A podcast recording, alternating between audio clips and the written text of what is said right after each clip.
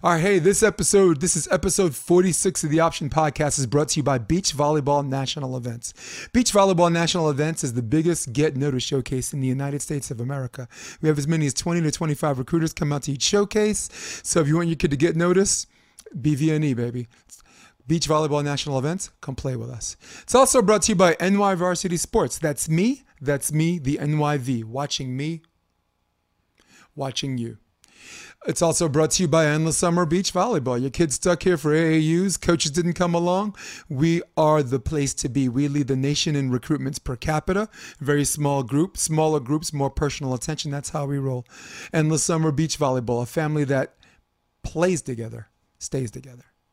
Got a special treat for y'all. Got Evan Cory, and the episode starts right now.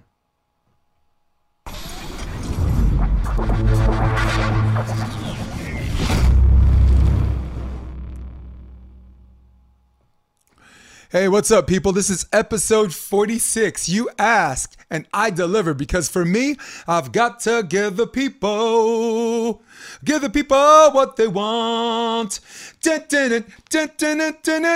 Evan, Cory, what's good, baby? How's it going? I'm all right. Cool, man. So before we got on the show, you you said you were back home in New Orleans. Um, how does um, New Orleans look as far as locking things down, and, and how are uh, volleyball people handling that right now, or what's going on? You know, uh, I mean, the city right now is kind of in uh, in lockdown mode. They just kind of went back to that phase one thing where it's only to go um, on the restaurants and stuff like that. All the bars, all entertainment's closed right now. Uh, but I mean, volleyball's uh, looking strong. Volleyball's going good. Um, we've uh, I'm helping run a club, uh, and uh, we're practicing every day. I still get to go out and practice every day. We're running tournaments, so uh, I cannot complain on the volleyball side. Nice. Um, so uh, is it minimal competitors? Did it keep the parents away? How is um, is like like is there any particular guideline or or or rules that you, you that they're implementing just to keep um some form of social distancing? Yeah, so I mean, it's like uh, most of the time you uh, you still have to go to wear your mask, go up to the bar or whatever when you're checking in at tournaments wearing your mask. Uh, it's a uh, highly suggested to keep that social distancing uh, when possible, um, and people just kind of uh, they really are trying to keep tents six, ten feet apart, uh, just so people aren't too close to each other. kind of keep those groups small into their own tents. Yeah. Okay. Well, shit. Let's talk. Let's talk about some fun, man. Because this this COVID shit, man, it's been the least un, the most unfun thing we we experienced probably in you know maybe in your lifetime, but certainly in, in you know as a New Yorker who had to you know who grew up 9/11 all that stuff. This this just sucks, dude. I turned um 50 um a couple of days ago, and yeah, um, saw that. And for 20 straight years, I've had like this eight day festival. Um, I have friends fly in and um, every day we differ, we hit up a different spot. And for from 2000 all the way up to now, we've been doing that, but not, can't really do that this year. So, mm-hmm. um, so I guess what's you know, just take heed of what things, uh, what's important. You know, I'm with my girl. I have a little three year old towhead. Spent some time with them. I was at MB Post on Monday. And MB Post is a great steakhouse, but you motherfuckers are not social distancing, man. I mean, they are. The Manhattan Beach doesn't give a F, bro. they do not give a F, man. They're out there practicing on the beach. Hermosa. Um, actually, I think I'm going to plug it in. I'm, I'm going to plug in right now. Um, I got this nice little laptop. Hermosa Beach, they've been, practices have been very smart. Like anyone that has big groups, they've been practicing small groups, four girls on each court. You know, parents, parents yeah. sit way the F off. Then, I mean, then, I mean, you're saying they're not allowed, but they could sit like 30 feet. I mean, isn't that what being responsible is, right? Being responsible, this, if they're going to talk all this nonsense about social distancing, isn't that, isn't that what we're you know we're talking about. So, so is that what the parents are doing there? Yeah, I mean, for like, I mean, our practices, uh, they just kind of sit in their cars. Uh, luckily for us, we have complexes okay. um, that kind of have a parking lot that overlooks the uh, courts. So the parents, I mean, I mean, it's a uh, New Orleans heat in the middle of summer, so parents probably don't even want to be out there anyway. Uh, Not sure. But they they get to sit in the AC, sit in the car, and just watch their uh, kids play for the two hour sessions that we have for 'em. Dude, I'm gonna get to the parents in a minute, but I want you to look at something. Here it is. Jay hooking his platform. Don't see you holding. That's Phil and Nick. Look at the distance. There's a you know coach catching the ball. There's a coach serving. Um, on that court, I think is Chase, Chase and um, I don't even know who. Both Partains are out. Um, Marcus and Miles are way way out there. Oh, that's good. It's good to see that Marcus is out there. Yeah, he. Uh, I know he had back issues, and I know he's he's actually at UCLA, and I think he's setting, and I think Miles is supposed to enter his first year at UCLA, and and um, I'm not really sure how this whole beach volleyball and volleyball thing ha- happens. You know, whether he's allowed to take money or this or that, or if the NCAA's NCAA is just smart enough to concede that volleyball and beach volleyball are completely different sports, right? I mean, They are not. why don't they just? So- Yeah, aren't they? they are not. So, so like I just went through like I mean I just finished up college, just graduated, and um, the rules are kind of written weirdly, specifically for volleyball. So they kind of like Oh, it's the Uh, same thing. It's volleyball. Bunch of morons. Yeah. Yes. Uh, so they uh, literally like wrote in a specific rule like beach volleyball and volleyball are the same when it comes to accepting money. Uh, but thankfully, like they've kind of conceded that uh, point of at least if you're playing in college, you can now cover your expenses. Good. Uh, that's really good. I mean, like you can go and travel, you can accept money. It just can't be over your expenses. Okay. That well, how's that? How do you think that uh, that um, as far as good results is concerned, you with that? Uh, I mean, I think it's really good because uh, they're been they they're pretty liberal with the definition of expenses. Uh, it's so it's basically for your whole year. It's not just that one tournament that you go to. It's not the expenses just for that one tournament. good. So it covers like your training costs, your uniform Mhm. costs, your travel costs, uh, any food or anything that you need while you're there. So it's really good. Uh, it, it's a really uh, like the athletes benefiting a lot more than you used to be able to. yeah, I mean, it's about time they got on board with that. I bring, look, I bring your attention to Gino Torretta. Um, I think he was a quarterback at University of Miami, and I think he won a national championship. Guy's a professional baseball player. I mean, he didn't go back to school until he was 28 years old. So, I mean, there are exceptions. Um, I bring your attention to Jason Olive. Um, he's more in our wheelhouse, but he's way before your time. He played at Uni- University of Hawaii. Um, he's an All-American middle blocker, and he fine as hell. He's a fine-looking dude, man. I'm I'm a little Mm. gay for him, maybe. Uh, may, am I? Maybe I am. I don't know. Um, he won the first like uh, right to likeness lawsuit. He was a model for Ralph Lauren and Versace, and they were basically saying, oh, he, he wasn't allowed to make money doing doing what he did before he even Yeah. came to Hawaii. So it was a very easy case case to win in court. I mean, it's not like he was uni- using University of Hawaii to build his brand.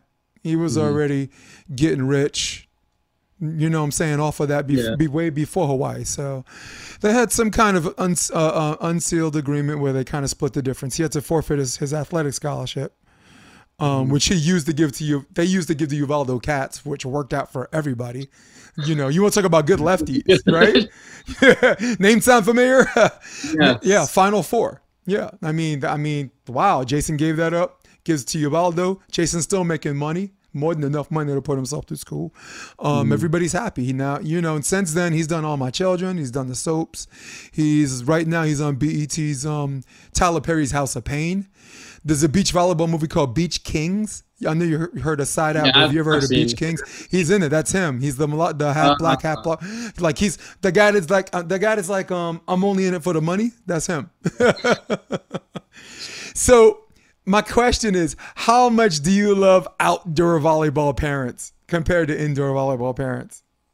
I mean, I haven't had a ton of experience with indoor. Uh, I haven't really coached indoor too much, but uh, just from experiencing indoor, like as a junior myself, uh, I think it is a lot more relaxed. I think the parents have a lot more fun out there whenever they are actually watching uh, outdoor volleyball compared to indoor. 'Cause drinking. it gets intense. They like start screaming at the kids indoor, and it's like, guys, guys, guys, they're, they're just kids. Like they got to you got to like let them like play it out and uh, just just lay back a little bit. Let your like trust that like the coach that you hired is uh, basically doing the job that they should be, and then just just have a good time. But then like in beach, like you have all these uh, parents like uh, most of these places have like bars and stuff by it. The parents are all uh, out having a good time, just like enjoying watching their kids play whenever uh, it's uh, on the beach. So it's definitely a lot more relaxed for them, and I think they have a lot better time.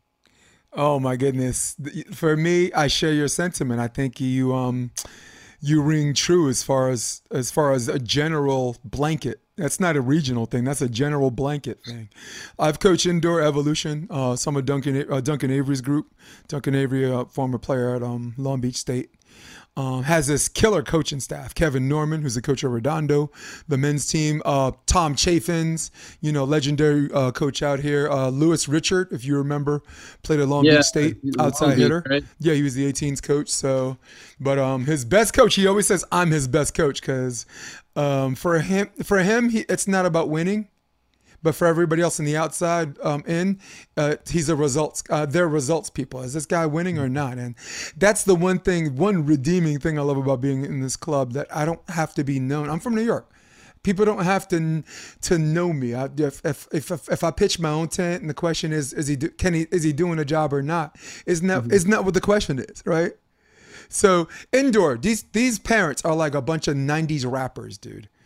They're they're like angry all the fucking time. They you know I, I mean I hear the song Wanksta in the background about Fifty Cent. You know, so use a gangster, but you never got nothing how to use a wankster. Uh, but outdoor, this one's sipping wine on the side. She's eating sweet potato fries. She's chilling in her beach chair. So I, I, was just curious if you picked up the same thing, you know, where where you play as I did, and I guess that's a universal thing, if not a national thing. For sure. um, actually, someone sent me a question, and it's it's weird because I asked my last three volleyball guests this question. You you playing club? You're playing high school. I was watching some some highlight videos of your high school, mm-hmm. whatever. Pretty cool, man. You got a you got a you got a nasty left hand. You, um, it's poison. At what tournament or what match did you perform and then leave the match or tournaments and tell yourself, "Wait, I think I could do this for real." Wait, I think I could probably play D1 college or D2. Wait, I I think I got a shot at doing this shit professionally. Was there a particular defining moment or a tournament that um that made you tell yourself that? So I have like a couple stories probably with that actually, and like uh, very defining moments that I know it all. It's uh so like when I was 15, um, I made the A2 beach camp, I think it was, uh, and it was like the very beginning of USA volleyball. So it was like there was like the top three team, national teams, and then there is a 16 like team select like 16 person selection for A2. Um, and so like A1 and A2 basically trained together that entire week that we were out there, and then they have the uh, like the high performance championships or whatever. Um, and we actually I beat two out of the three national teams at that point. And that's kind of what got my like fire really started for for volleyball. I was like, wow, if I'm like beating these kids at this age, uh, and like I, I was really, really limited to volleyball at that point. I didn't have a ton of experience, didn't really know a lot at all. I was just kind of playing for fun, uh, going out and having fun in some leagues with uh, with my mom and dad, basically. And uh, at that point, I was like, wow, this is like something that I could really pursue.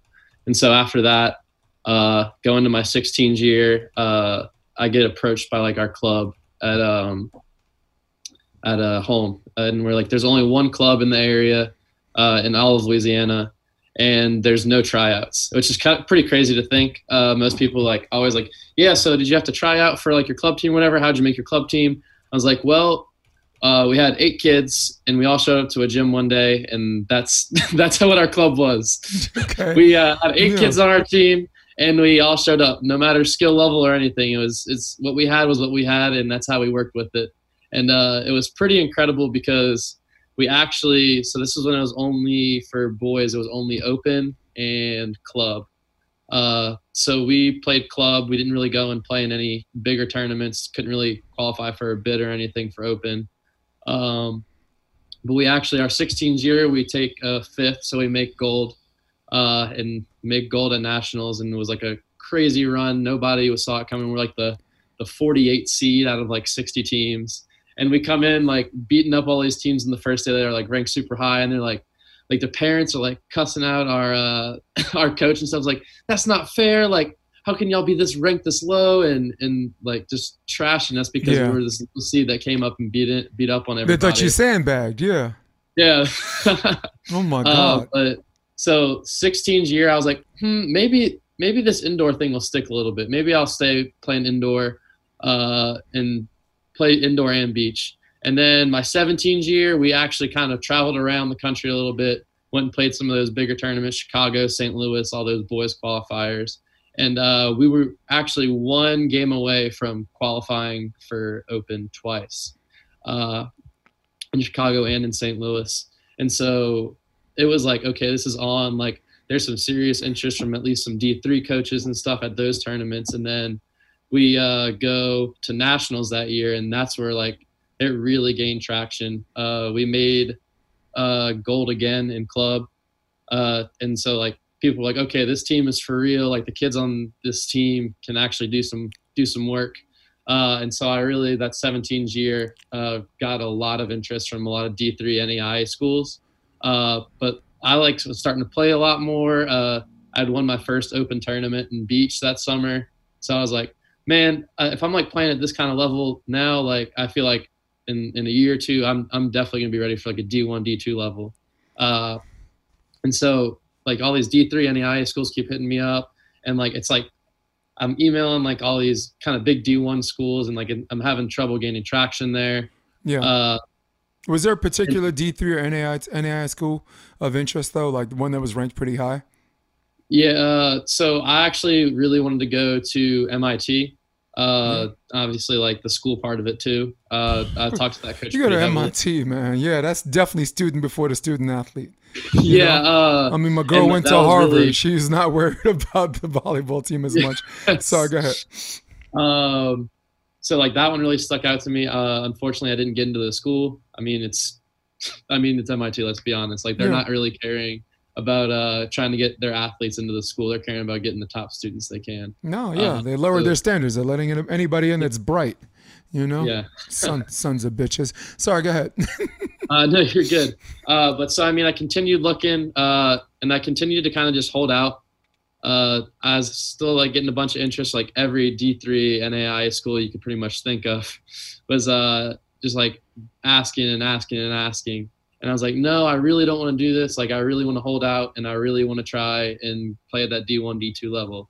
And I got lucky. My in March of my senior year, uh, I got a call from a startup program. They didn't have a team at that point.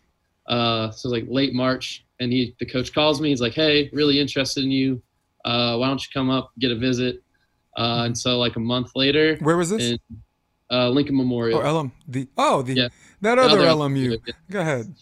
Uh, and so get that call. Uh, actually go and win the FUD Puckers Open, the four man. Uh, The Fuds? first- Yeah. So I went on Sunday. Uh, I actually had prom. It's my senior prom on Friday night. Drive up there at like 4 a.m. Play Saturday, Sunday. Uh, win on Sunday. Become the youngest person to ever win that tournament. Turn around Monday morning. Have a 5 a.m. flight. Go fly out to the school have like an amazing experience there and then like commit a week later That's fucking awesome. Who'd you play Fuds with? uh, so that win was with uh, jd hamilton uh, joey keener and luca uh, antoni who's actually back in italy or spain now i know he's from italy but i think he's uh, Yeah. living back in spain now Yeah, Hamilton's a good player. yeah Hamilton's a good player. Pretty cool, man, and that's that's how it worked out. Yeah, like Yeah. when I think of good D three schools, um, I've been coaching NCAA for um about twelve years. At the time, I was coaching Baruch College was pretty big in New York, school in New York. Um, just a bunch of city kids and international players from Puerto Rico and like Poland. Um, with a with a hellified coaching staff, with a bunch of savages for all, all every everyone, every assistant coach and director of operations on down, all of them head coaches just working together, you know, like head coach caliber. Um, Springfield, another school, uh, um, um, Charlie Yeah. Sullivan. He's i mean the, that's you know, Guy never played a day of volleyball in his life, which is proof that you know you don't have to be the best player to be the best coach. I mean, he's he's he's his D three school, you know, taking sets from USC and UCLA and you know no, Hawaii. I mean, yeah. Is ridiculous. Like Yeah. they're they- year in year out top five. Yeah. Um, yeah, those are the schools I was thinking. Um, Santa Cruz at the time, Todd Hollenbeck was the coach there. He got AVCA Coach of the Year in 2015 and then moved on to be um, Nygaard's assistant at USC. Um, honestly, with respect to Nygaard, he, he, he Hollenbeck could easily been the head coach there. You know, I mean, Nygaard, I respect him as a player. Okay, he's an Olympian. Um, but again, I'm a, at the end of the day, I don't want to sound like a cold fish, but I'm a results based guy. I was say You know. you're talking about results, and Yeah. past couple of years they have not been getting. Yeah, I don't want to hear about your damn pedigree. You know what I mean? Well, you know, come on. Are you, are you doing are you doing the job or are you not doing the job? And and listen, it takes me to do it, right? I mean, sometimes I gotta I gotta carry I gotta carry the burden because everybody feels this way, but they ain't gonna say it, right? You don't want to be that guy that's like casting aspersions on everybody, but Yeah. everybody knows that I'm my criticism. My criticism has never been like unfair. So um you had a cool highlight video you um in high school and Actually, I'm just gonna put it up. What the hell? Why not? Here we go. Is. Ladies and gentlemen. Wait a second. This isn't you. Is this you? No. Yeah, that's me. My goodness. I love that. Man, I love the drop on the shoulder. It's not even an overswing. yeah, oh, oof. You got uh, wood on it too, my man. You got wood on it. Wait. Oh you And I mean, I, back then, I mean, I really had no clue what I was doing in. I was, You're you can tell, swing. like it's like a full beach approach. Yeah. Uh, You do look a little raw. definitely Took a lot of swings at nationals in my my three years of indoor. So, um, I met you a bunch of times, but one of the I think the one time we actually had a pretty decent conversation. Uh, at least to my memory. I mean, you go in these AVP uh, tournaments. Maybe you go to the Pottstown Rumble. Have you ever been? You ever been? I have not been to Pottstown um, yet. Uh, Wapaka, ever been there? I so yeah, I just went to Opaka this year. That was my first year. Cool, man. So, um, you kind of hit my radar when I was coaching Jake um, Orudia and Earl Schultz, and you and um, what's Villela's first name? Kevin. Kevin. Man, that dude works hard. Man, that dude works hard. Wearing all black, wearing long sleeves, Yeah. wearing all these clothes and not even sweating. what the fuck, man? Doesn't even sweat. I'm sweating just looking at him. I'm just like, let me. I, I took off. I took off my shit because I saw him. Um, the thing I liked about you in this tournament, chime in at any time because podcast is conversational and you get to ask me shit too. Um, the thing I liked about you is we saw three swings. We served you maybe three times. And I wasn't sure if that's how you were all the time or if you were just uh, uh, on galvanize and magnetize. You're, you're, you're in the final round of the qualifier, Yeah. sniffing the main draw. And, you know, Hermosa Beach is kind of like the, um, the Mecca. You know, I, Manhattan Beach is the Mecca. Well, Manhattan Beach is the hotbed. I really- call like, Hermosa Beach the Mecca. From Louisiana, Yeah. you got like anything hit Manhattan, hmm uh, Hermosa, even like Huntington, for me is like this is like crazy to me. Like the amount of like solid volleyball hmm is just it, it's mind blowing. It's like really just Southern California for me is like the mecca. So here's what happened. We served you about three balls. And I said, all right, that's enough of that. That's enough. No, nope. That's enough of that kid. You know, I don't, you know, I remember him, but not like this. and, and let's deal with the devil we know instead of the devil we don't, you know. And I said, I fucking hate lefties, you know. And, you know, they're like, Jake's like, but you're a lefty. I'm like, just, just shut up, dude. So, um, I'm like, just shut up. So, anything you remember about that match as far as our adjustments and what and and and the adjustments you did between the first and second set you guys were up 12-8 Yeah, Before the we were. technical I remember timeout. that, and and it was um, like I think we kind I kind of at least me uh, I knew going into the tournament. So Kevin actually, the reason he was wearing all that long sleeves and like wearing all that stuff was he actually was sick. Uh, he had like I was trying uh, to make weight for an MMA match or something Yeah. you know um, but he calls me up like the night of the deadline for the uh, the registration. He's like, "Yo, uh, the tournaments this week, and uh, I know the deadlines right now, and I just want to like let you know, like I have like this infection on my leg, and it's making me feel really sick, and like I just don't know if I'm gonna be good to play. Um, Was it staph? Yeah, I, I don't know what it was, but he had some kind of infection on his leg, and like he had to cover it up. Like he- that's why he was wearing the long pants. And then like he has like he was like running a fever the entire day. So he like, in, between, each match, this guy would go and just sit in his car, take a nap in the air conditioning because he was just feeling that bad. He is a warrior that day. I got to give it to him. Um, Me too, dude. What? and and I just remember after our third match, uh, going into the fourth, I was I was on like a super like big like high. I was like, okay, like I, I came to California to Yeah. train for a month, and it's like all like manifesting right now. Like I'm making the last round, I'm making the round to get in. This is gonna be it. This is gonna be it. So I was riding that super big high, and I think that's kind of took us through that first half of that match. But after I kind of cooled off of that, like okay, I'm in the the play-in match, and um, we kind of settled into our game. It uh, wore off a little bit, and then we uh, and then he was just gassed. Yeah. Uh, I just can remember like being in the box with him and like just looking at him. I was like, man, this dude is tired. I just I was like feel bad for him because like he just put in as much effort as he could for me today, and I really appreciate that on his end. Yeah. But like I gotta try and do whatever I can to try and make this match work. So I kind of became ultra aggressive, and it just didn't work. I was I was overplaying a little bit. Um, I missed a little too many serves, and then y'all did a really really good job of uh, keeping the ball on him, making him try and win after he was already exhausted. Yeah, well, w- w- one of our things was the first thing we wanted to do. I had to get Jake out of your face. Uh, um, Jake, um, on the south, on the um, north, sorry, north, south, south, on the south side. Yeah. Earl, Earl's not a pin setter on the left side. He's he's kind of this drift or whatever. And Jake is not very good at creating his string into the middle where he could come in and out. You know, for wind adjustment and all that stuff. And all of these sets felt like it was being set into your left hand. So it was one of those things where you're blocking one, you know, and Yeah. it was like it was like a two block or a four block anyway. So Mm-hmm. I said every everything on the south side back set, back set. We got you know it's the afternoon. You know the wind picks up a little Y'all bit. did y'all did So- a really good job. I remember that Yeah. adjustment. I was like, I can't stop him right now. Yeah, because I, I felt like Jake had a better chance of hitting a drifter set Mm-hmm. than an up and down. You just you know, and the, the, a day later he the, uh, he stayed stubborn. We we played the McKibbins and he did the same thing. And I'm like, I'm like, if Evan's getting these blocks, what the hell you think Maddison's gonna do? Yeah. you know, run the fucking back set. Run the dude, run the back set. So that was one of the adjustments I did. Second thing was um Valela, and I forgot his first name again. Uh, tell me again.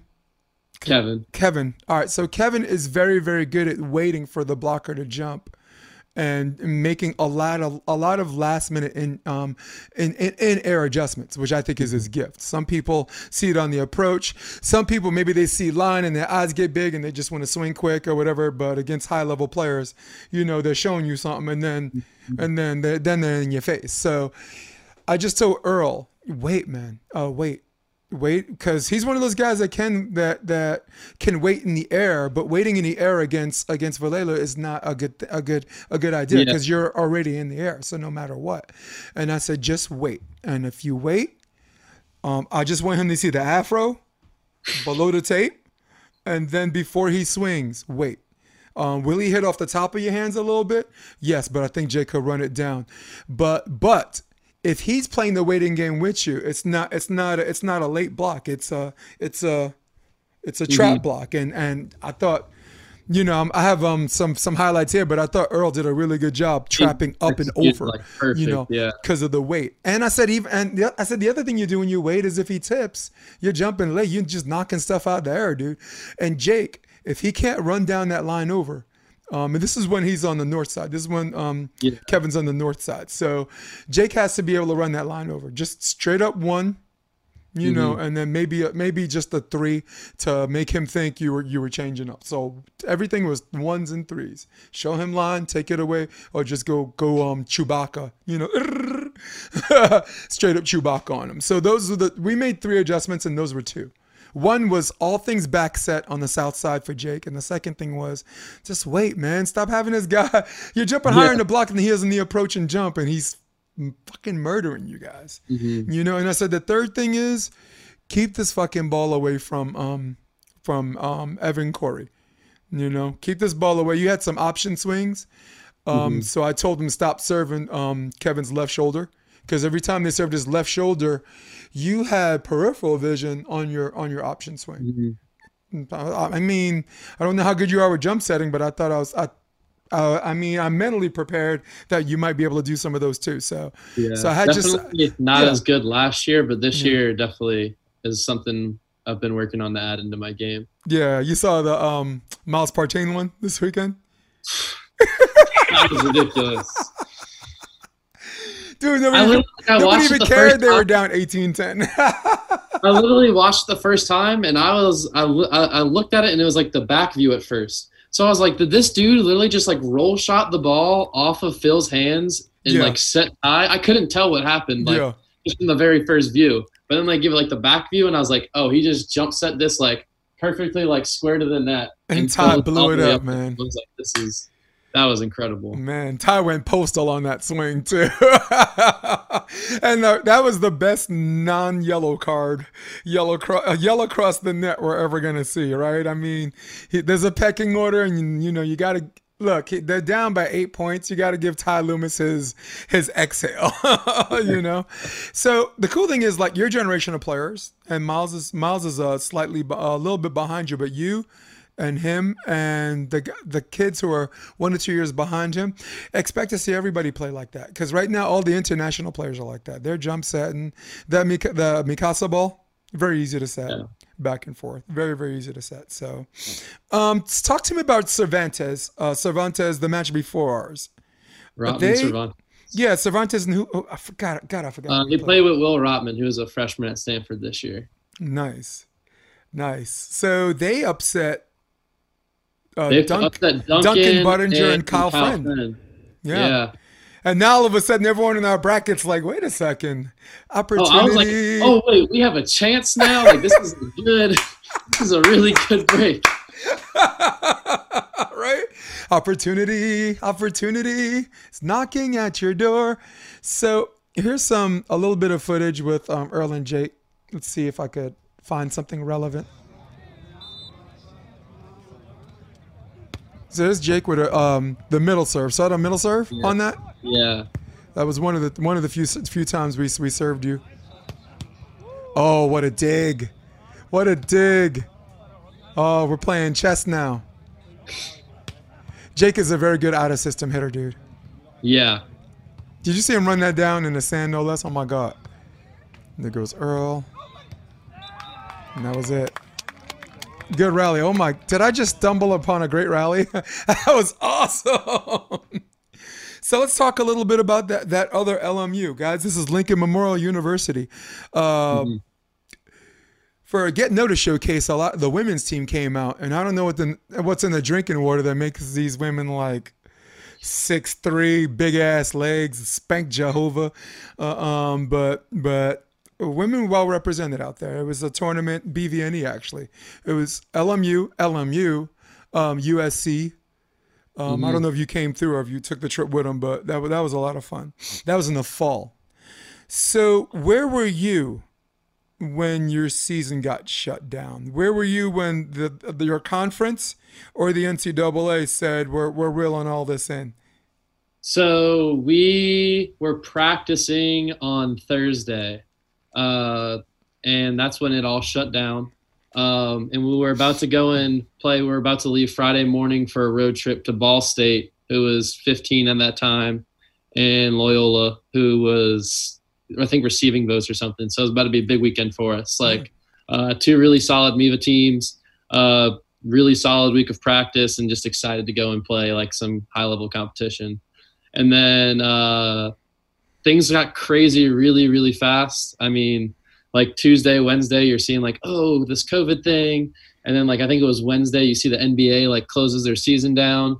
And then thursday um, we're like warming up for practice. Uh, i always get there about hour and a half early uh, to stretch and do everything i need to do to get ready for practice. Um, and so i'm getting ready or whatever. And probably about 15 minutes before practice. Everybody's kind of out peppering, getting stuff done. I run back into the locker room. Uh, and um, just uh, I have asthma, so I was going to take uh, just a hit of uh, my inhaler before practice to get going, and I okay. just looked at my phone because I knew these things were going on. I was like, the phone just keeps getting blown up, and I look and we get an email from our uh, like the president of the school, and he's like, uh, the the the school is closed down for the semester. Like uh, everything's going to online, and then I sure like um, how do we do volleyball online? yeah. So I, I go into my coach's office then because I saw that email and before I even told him like that's what happened, like I don't even think he knew at that point. And I go and talk to him. I was like, look, coach, uh, before um, we like head out and like actually practice today, uh, I just want to talk to the guys or whatever. And because things are weird right now, I just want to like I was captain, uh, just like just address the guys. Let's let's talk about all the stuff going on. And literally like five minutes later, he gets a call from the AD. I didn't know. Nobody knew. He was still in his office right before practice. And he gets to call, the season's canceled. And so he calls us all up, and I'm just like, okay, I'm to give this speech or whatever I had planned out in my head.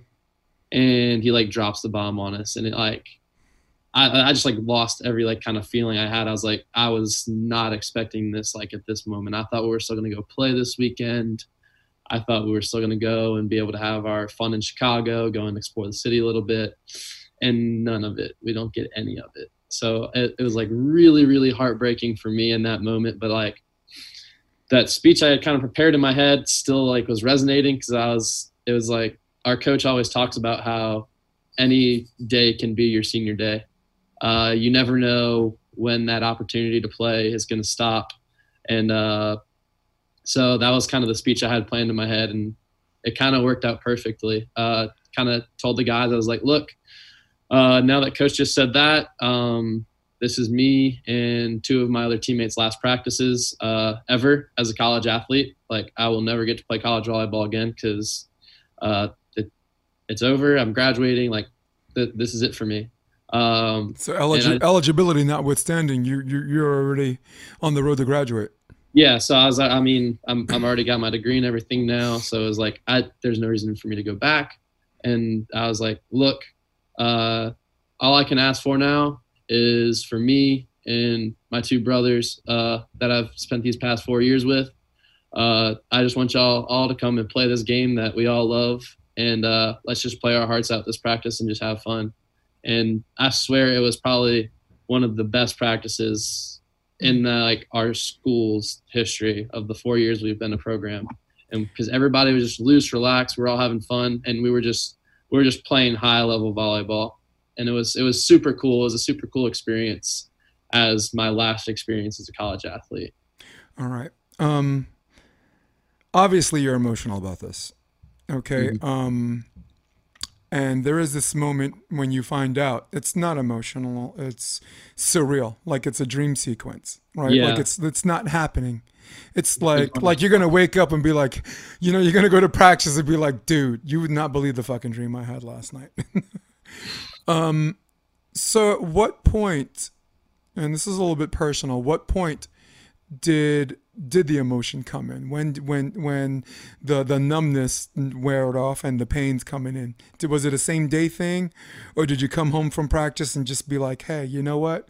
Shit this this was going to be a campaign year man. We were looking good and yeah know. so it was like i had that practice or whatever like it balled out. I was like i don't care how my body feels now. Like all the pain went away. I was like oh i'm just i'm hitting everything as hard as like i'm i'm just gonna go all out today and after that, uh, obviously everybody comes up and like hugging and just like, hey, awesome career, like uh, you you like really set a foundation for this program and stuff like that. And then I go home or to the uh, back to our dorms, and that's when it really like hit me. I like uh, I had a ton of text messages from people asking me about what happened, what's happening, what is like happening on y'all's end. Um, I had people like going up to Chicago because I kind of know some people in the Midwest going up to Chicago, like, hey, y'all still coming up? Like, we still really want to see you. Uh, still want to do some stuff. And so, like, that's when it really, really hit me. I was like taking a shower, uh, just kind of like scrolling through everything. and it was just like wow it's it's it's over and there's nothing i can do to change it Yeah. Well, thanks for sharing that because your sentiment um, conveys the um, the emotions and thoughts of so many people. Uh, for the people listening to this, you ever you ever get around or lucky enough to play college, depending on the university, it is not just an in season thing. It's a ten months. Um, some in some cases, um, it's it's your whole um, the the sport you choose is your college experience. You Yeah. know, my wife went to Harvard, right, um, to play volleyball. But when she found out that, you know, the work in the off season, though, that that was that was going to be her college experience. To her credit, wasn't her thing, so she didn't do it. You know, me, the one year I was at college, yeah, hell yeah, I'm, you know, we're infected, right? You got bit by you got bit by the volleyball bug, right? yep There's no, there, dude. There's no fucking cure. There's no fucking cure except old age. All right, and you, and even now you're still. and you're even still then you, like you, I'm 50. guess you just go and coach it I'm 50 and I'm still and I'm bitten. You know what's the cure? Ain't no cure. what does volleyball and COVID have in common? There's no cure. There's no cure once you're bitten.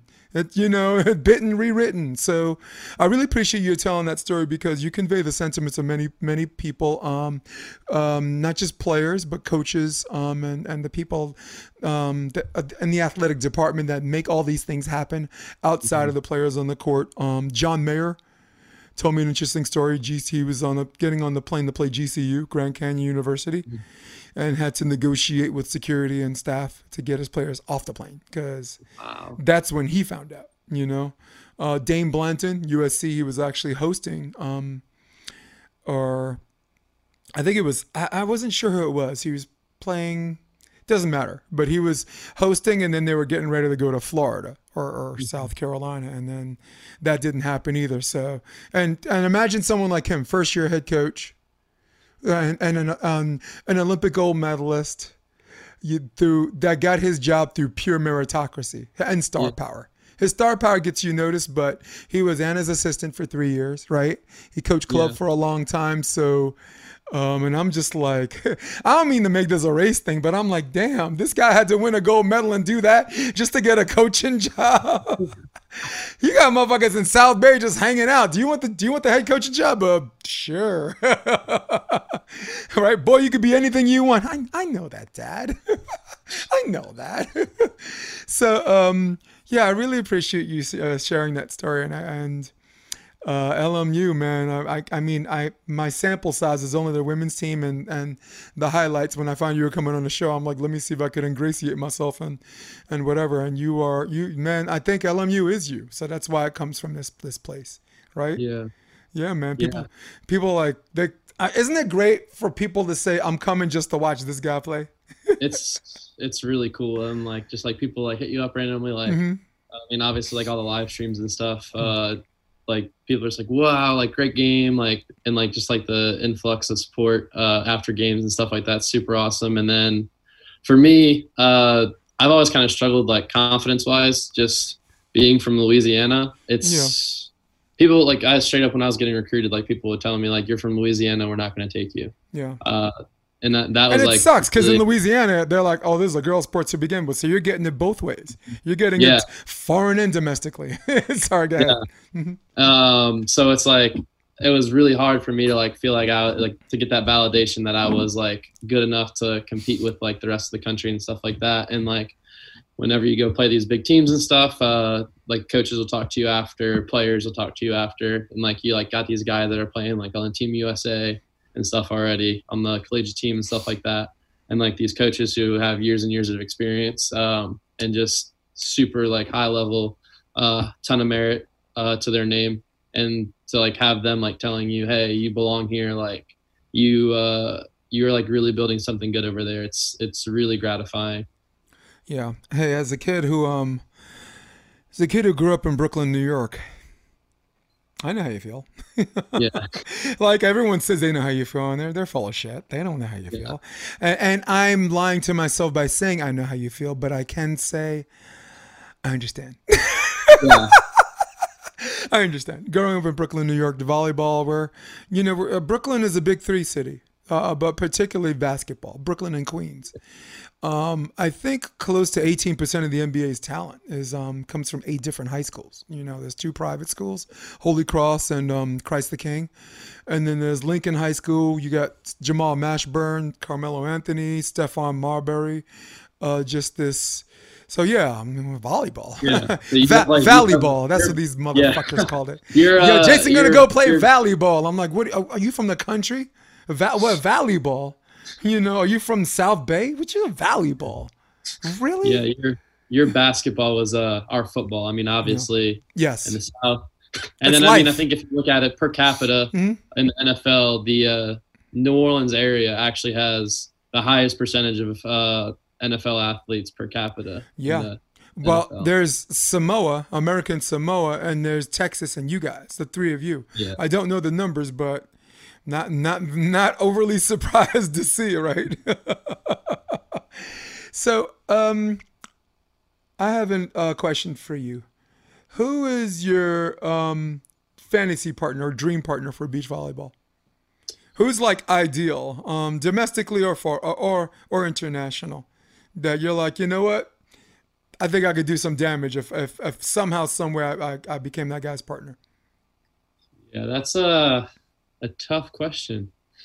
Um, I think uh, I'd pair up just because it's. I, I think I have a very similar style with uh, the Latvian team. If uh, Lion King or um ple- or yeah, with I play with the Yeah. Samoilovs. Uh, I mean that dude's incredible. I think I would pair up like well there. yeah And then I mean, just from like a pure like defender standpoint and how good this dude is at volleyball, I would love to play with Taylor Crabb because Yeah. he's just dirty white boy. the real deal. He is the real deal. I and nick- like, I nicknamed him the dirty white boy.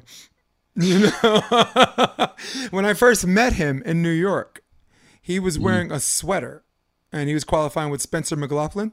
This is 2015, maybe, and um, or trying to qualify. I don't know if he did or not, but I, I yeah, believe I he did. because he actually there's a couple times he actually didn't qualify with him Mm. Yeah. because he came to New Orleans whenever they had the the first one, not the the not the infamous 11 11 7 Right. one. Um, but the first one that came here, and I remember he lost in like the second round. Yeah. I was like, this is crazy. I, was, I like placed this. There's like a, an AVP out there that I placed the same Mhm. as Taylor Crabb. Yep. But he's the dude's a competitor. The thing I like about Taylor Crabb is that he doesn't force it. Like everything he's done, if you watch him play the last four years, he just kept stay with the technique, stay with the a, a discipline and a level of training that he knew it would come to him. And when it mm-hmm. was time to take it, he picks his spots. He takes it. He takes his shot. You know, he was wearing sleeves, wearing long sleeves in, in New York humidity.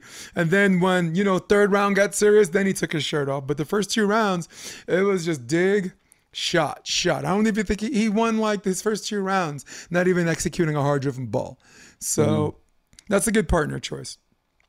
And he seems easy to get along with, right? As far as, uh, I mean, there, there is a category called dealing with your partner right and and taylor's not doesn't look like someone you um I, and i spoke to him a bunch of times more often more often than not uh lately last few months he's a rock star i don't I, I, dude i don't Yeah. even i don't even think Jake Gibb gets to talk to him so um uh, cool moment since you brought it up. Uh, cool story about Taylor Crabb. When he won New York, and this is how cool this guy is. He was supposed to come on my show. I had a show called Volleyball the Tuesday After. Basically, um, I'm just doing the beat uh, for volleyball one on one for Andor July, and um, he has to board a plane but knows he has to call me by 10 o'clock. So everyone's boarding. Instead of boarding, he sits outside on the edge of the window and does the entire interview. And, Um, Wow. and that's how cool he is. He's just like, forget it. I get, when I get on, I get on. And, and um, he doesn't sound like a guy who's worried about his carry on. I think it, he's, he strikes me as a guy, it's all checked in, and I just want my wallet or my man purse and, and, Yeah. and my beer and my gangster whip, you know? So, um, I loved what he did though, because after he got off, he found out I have an episode called True or False, and one of them was True or False. One of the Crabb brothers are going to win an AVP this year, and I said false, false. Not, not. I said neither of them are going to win. I did. I just don't see it. I, I called um, I called them. I was like, something's in their way. I said, right now they're runner up, silver medalist, second best. Every time it's his time, they'll reach up and grab that brass ring. It slips through his fingers. So an hour later or, or after his flight, I get a text from him saying, uh, the episode's called True or False Seeing the Future. He says, dude, you need to work on your future seeing skills, bro. saying I wasn't gonna win one. Come on, have have a little faith or something like that. So, you know, re- really good sense of humor on that. I wonder if I actually have it. Let me just look him up. I, I bet you I still have that message. He's awesome. I am not a fan of particular players. Um, well, I am, but there's so few. Mm-hmm. Um, I can name them. All right, Trevor Crabb, and this is just the last two years, just watching the the Crabb no one talks about. Uh, Tri Bourne, you know, they talk about him. Rosie, they talk about him. Uh, everyone, John Mayer, everyone he's teamed up with, I'm like, yeah, I'm a fan of that dude. I see his work ethic. I see his discipline. I see he's respectful. You know what I'm saying? He doesn't separate himself from the fans, and that's a good thing about volleyball players. So where is it? Nah, I guess I don't have it. Oh yeah, here it is. um, shit, no problem. Call me, text me. Thanks, man. Appreciate you having me. Appreciate you having me on the show. All good, no worries. Thanks, man. Appreciate. Yeah. Thanks, man. Appreciate you having me. However, you need to work on your future seeing skills. There it is. can I blow that up? No, you can see it, right? Yeah. He's like, I'm just messing with you, man. He's he's like he's a chill dude. So, um, I'm a fan of John Mayer. Doesn't play anymore. Um, Yeah. I'm lefty. You want to talk about a poison left hand, right? Yeah. Which is my next question. Is there a particular lefty whose style you emulated to improve your game?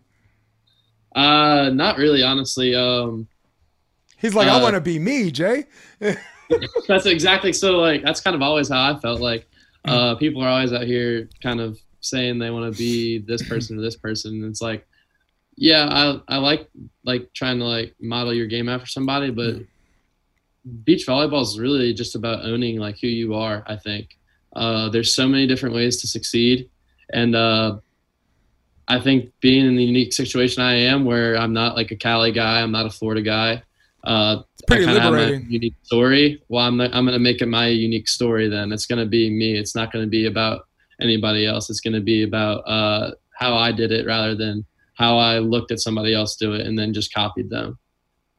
Uh, but I do watch a lot of film. I watch. I really like watching old school stuff. Um, uh, I mean, obviously a little different than now um, with the uh, the skills. big- and uh, big court? involved. Do you go Yeah. back? Do you go back as far as big court, as far as watching old stuff?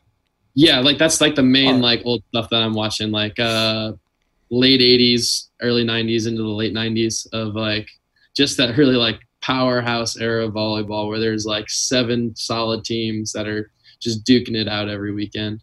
Um, and so I really like watching that, and uh, I think like just like the grit that is involved in in old school is is where I like resonate a lot. Is uh, the will to earn points, uh, the will to outlast people, and uh, just wanting it. Like I think that's really what the big thing back then was. It was who wanted it the most. Uh, obviously, outside of your Karch, Sinjin, Randy, and Steffes, probably uh, you had you had guys that were just like trying like it's just pure grit. We might not be better than those four, but we're gonna we if could be the better team more- today.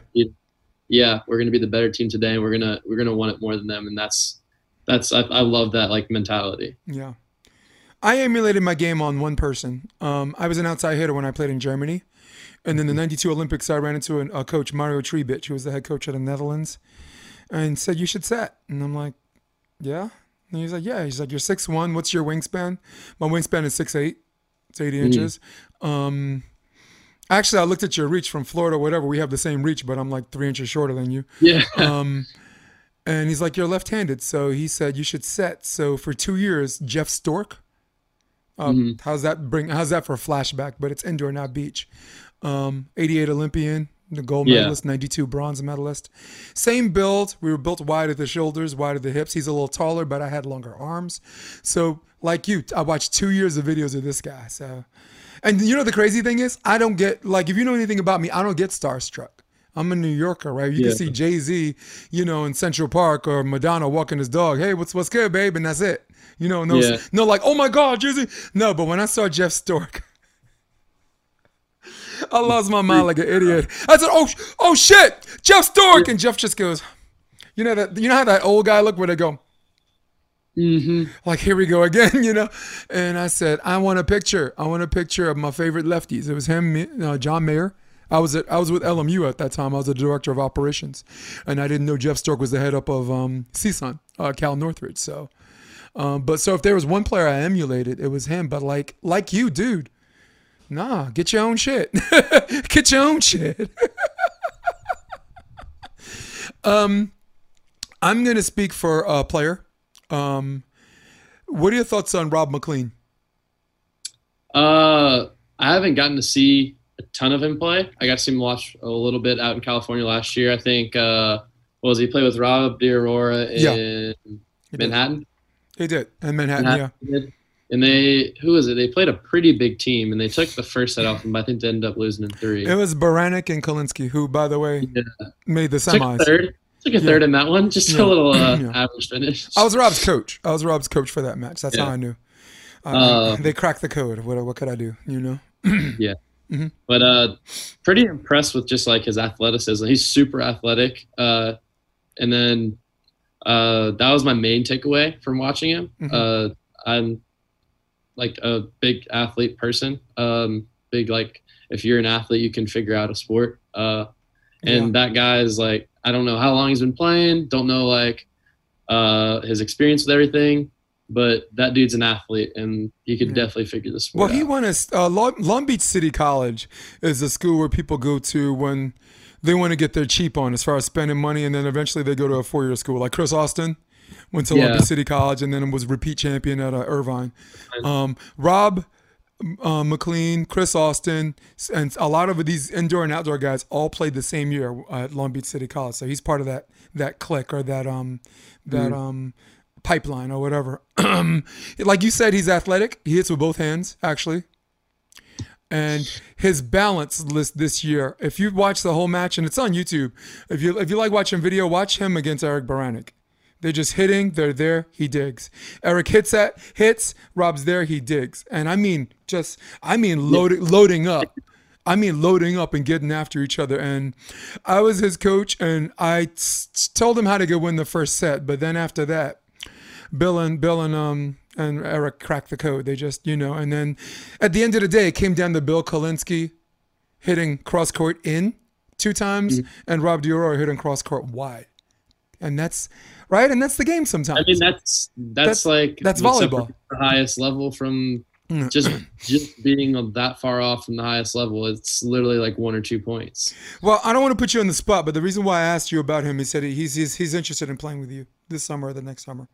He was like, "That's the guy I would love to have as my partner because he, he, he, you one, you get after it. Two, you're you you have this, this you you're wide eyed. Like I have this memory when we played, when you see beach courts, you're like walking towards the beach courts or whatever or indoor courts. Mm-hmm. When you see it, you don't notice it, but you start walking faster. Yeah. towards the court. You, right? If you're holding your girlfriend's hand, you don't you don't know that you, you don't know that you're letting go of her hand to walk on the court. And yeah, I didn't I didn't mean to put you on the spot, uh, but he was one of the people. He said I would definitely, I could play with that guy, and we were bo- we were both qualified, and we would ma- and we would really we'd really damage some people. So keep Rob McLean in mind on that one. Sure. All right, cool. You know, he's also um, a hybrid. I mean, he, his reach is 11.4. So, Yeah. you know, that the last time he jumped, that was before he started, you know, hitting the, um, like the plyometrics are really hard. So he was already, like you said, a natural athlete. Cool, Yeah. man. So, um, too bad. What do you, you been watching the AVP? Yeah. That's my last I mean, question. uh, I mean, I, I've kind I kept you for a long time, I've but go kind ahead. of had an invested interest. Uh, so a couple weeks ago, went and trained with Phil and Nick. That was incredible experience. Uh, and we were kind of like their uh, warm up for Cali. Uh, so that was super cool. Uh, just getting to see them working on the things that they worked on in practice, and then like they're just executing flawlessly right now. Yeah. absolutely flawlessly. It's just so impressive uh, how well they're playing. Um, I mean, if you can remember, like every the beginning of every AVP season, you look at Huntington, you almost you're almost betting it's Phil and Nick. yeah, He, they're they fresh. they get that extra. I mean, if like d- down in Florida, it doesn't get cold like that, or it doesn't like there's no off season really. They don't have to take an off season. They can get after it in January and have no issues Yep. because it's freaking 80 degrees still. And they're fresh. They didn't have this grueling season, um, traveling, you know, FIVB, and then have to come back, you know, and, and maybe I don't know if they have a contract to do at least four stops with the AVP. They looked fresh. It looked like Phil and Nick's first tournament, staying in the winners bracket where they belong. Phil don't like this fucking contenders nonsense, you know. More matches you got to play, you know. Yeah. And I know Jake uh, probably chewed Taylor Crabb's ass out about Austin. Remember that they lost to Gabriel Espina and Paul Lottman? yeah, and then had to win like I think eight straight matches to get to win. yeah. You know, yeah. I'm like Taylor, what the hell? Were you drinking and like the guys just like mosh pit threw him onto the court? I think they like carried him. That's what I think happened. I think he got shit faced and like the, the ENTs just threw him on the sand. You know. so cool, man. I, I like I like that you got to train with Phil. Any any um other fun player you trained with last few months? Um, I got to play with uh, Steven Roshitz out in Cincinnati. That was super fun experience. Uh, talk about a freak athlete. that guy is insane. Yeah. Talk about Uh, someone who's as disappointed as you were too. That this Yeah. he was more. I can't. I can't even think of a person that was more physically ready to play this this year. Sorry, That dude was just like amped up, ready to go.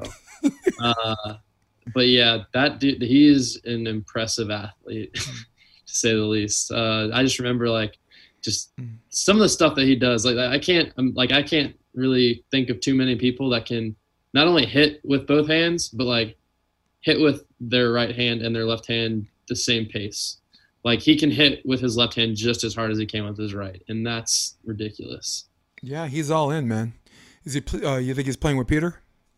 Yeah, uh, they've got a really good thing going down in Texas. Uh, they get to train a lot together, um, lift a ton together, and they're they're just living the volleyball life right now. They're Where in Texas are they again? hard. Remind me. uh, San Dallas? Antonio. Okay. I went to Dallas and there was a bar. Um, I went to Dallas for nationals because I was coaching, but there was something called the Sand Bar. The Sandbar where they had six Cantina, yeah. I was like, dude, I got in this sand, and when you train in Hermosa Beach sand, right? Oh yeah, anything And you go on, I felt like John Mayer, dude. I felt like my old ass. I, I, everything was pop pop, crack crack, pop pop, pop pop, crack Yeah. crack. Yeah. So, um, yeah, man. I first met John Mayer in uh, Mexico. That's how I met John. That's how I got um the the job at LMU. We um scrimmage. I had Ty Trambly as my partner, and he had uh, Mark Cairns, um, or, or Mike, the older brother. And I got embarrassed, whatever, 15 4. It was an indoor exhibition, indoor guys against the pros. So that's Yeah. how they did. So, um, but the two plays where John hit a ball down the hatch in front of me, like bouncing in front of me. You know, when someone bounces a ball in front of you, you do this. You both hands protect your nuts, and you go and you do this, and just Yeah. whoosh. You know, I like go over my head. I'll take Yeah. I'll take the L on this one. and everyone cracked up at that. But the very next play, one play later, I had a line block and I bounced one in front of him, and that was the only my only shining moment. But it was enough to get a conversation. You know, yeah, yeah. He's he's you want to talk about introverted guy? I don't. I mean. You know, he's sitting at a table eating by himself. I'm like, do you do you, do I talk to him or you know have a conversation about coaching because he had the podcast, or, or Yeah. do I just leave this dude alone? But I talked to him. So he was cool. Next morning, I'm sitting alone. What does he do? He sits next to me and picks up the conversation where we left off the uh, the night before for dinner. So, um, big up to John because when I moved here, he's one of the people that that kind of put me on. Because like you said, it's hard to get in. You know, it's hard to get in. Yeah. Well, my ability to not give a fuck um, is also golden out here. You know, like yeah, yeah, and that's the only advice I could give you. I'm not your daddy or nothing, but but stick to your virtue. You know, you you you don't respect people because you want something from them. You respect people because that's how you're built. So it's not that's one less thing you have to worry about. You're an inherently nice person, so you're being nice to someone is because you're nice. So, so, so for you, the advice I give you, just be you. Don't feel like you have to do this or that to get with this group because if you do that, one, you feel like you're selling your soul, and two, you might not wind up with that group anyway. So now you're fucking out and you're on the outside and you sold your soul. So that's Yeah. you know, right? Probably not a worst feeling in the world. So Mhm. yeah. Um, so when do you think this whole AVP thing is coming back? Probably next year. I hope so. I mean, uh, I'm not really sure. I, I don't know how much longer this is all going to go on. Uh, but my thing is is like my current mind state. Uh, and it just feels like I have a lot of unfinished business. I mean, it's kind of that whole thing with that college being cut and short. Uh, it was like I was on a freaking roll. Like I, the previous like month of play, I had like five 20 kill matches, and I was like hitting like 450 uh, for the month. So I was like freaking rolling. Like, this- uh, yeah, and I was like. I was like, "Who's next? Who's next? Who's next? Let's keep going. Let's keep going." Yeah. Like I was just amped up, ready to go. And I saw a USC match that went to five. Is that one of the ones you had 20 kills? uh, yeah. Yeah. Um, so, but I was just like, and then it just stopped like that, and I was like, "This is is terrible. Like this sucks. Like I I can't I can't. This leaves such a bad taste in my mouth." So like literally like it, everything stopped. Three days later, I mean, we like drank our sorrows away. Everybody told us bye. It was our senior weekend, so we were like, "Screw it. We're getting we're getting plastered. We're having a good time, and uh, we're gonna send like everybody's gonna send us off the right way." But I mean, when Monday hit, uh, it was it was back to business. Um, we fortunately had Yeah. beach courts there, and I was like, um, whenever whenever things are ready to go again, I'm I'm gonna make sure I'm ready for things whenever they whenever things return to normal. I'm gonna be the most ready person that there is. So we Dude, were like must out there training every day, Yeah. lifting weights every day, doing plyo on the sand, and I was like. I'm not going to let anybody outwork me in this quarantine. I, I want to make sure that I come out on top of this. I'm not going to let this this virus beat me. I can't even imagine though. That's like having sex, right? And you're getting into it. It feels awesome. And somewhere in the middle of all of this, right, when you're about to climax, she's like, "I'm good. Um, I, I gotta go. Bye." Yeah. And you're just like, he's like, Jay, that's exactly how it felt. I love your face. That's exactly how it felt. All right, man. Hey, listen. Um, uh, sh- anything else you you want to plug in before we get out of here? Uh, only thing, I'm uh, repping my smack right now. I just want to give them a huge shout out. They've been uh, giving me some gear lately, uh, been hooking me up. So I want to give them a shout out. And then for uh, anybody watching me, uh, follow me on Instagram. Uh, it's at Evan Cory Volley. Um, and that's about it. Uh, just trying to get my name out there. Just uh, want to have a high stock going into next year. Yeah, man. All you need is a partner as good as you or, or, or on that magnitude. Because again, you were so cl- you're, you you you were so close to the draw, and you know, and sometimes you just running the you just running the teams, you know. Um, like like Jake and Earl, they dropped me in Manhattan Beach. That's why I picked up Rob and Rob because they had um or they were they had Arturo. So they were part of P1440. So between between choosing a coach for free or having to pay to have me, of course you're gonna choose the guy for free. But but they messed up because I'm the one that did all the video the video room work. I'm the one that did all the scouting, right? Arturo, my guess is Arturo did not. so, but think about them, right? Like they ran into Bill and, um, Eric Beranek, fourth round, Manhattan Beach. They ran into John Hyden, Theo Brunner in Chicago. I mean, these are these are you want to talk about wrong. You want to talk about wrong place, wrong time. So, uh, but the only time they made the draw was was when I picked him up. So I I use that as my chest thumper. but right now I'm thumping your chest, man. I love you. I love your style. Um, anyone that wants to see this guy go on NY Varsity Sports, just look up Cory. I have at least at least two of his matches that I know of, particularly the um the qualifier finals in Hermosa Beach, California. Great jump server, uh, great wrist away hitter, can play both sides of the nets. I don't think he cares.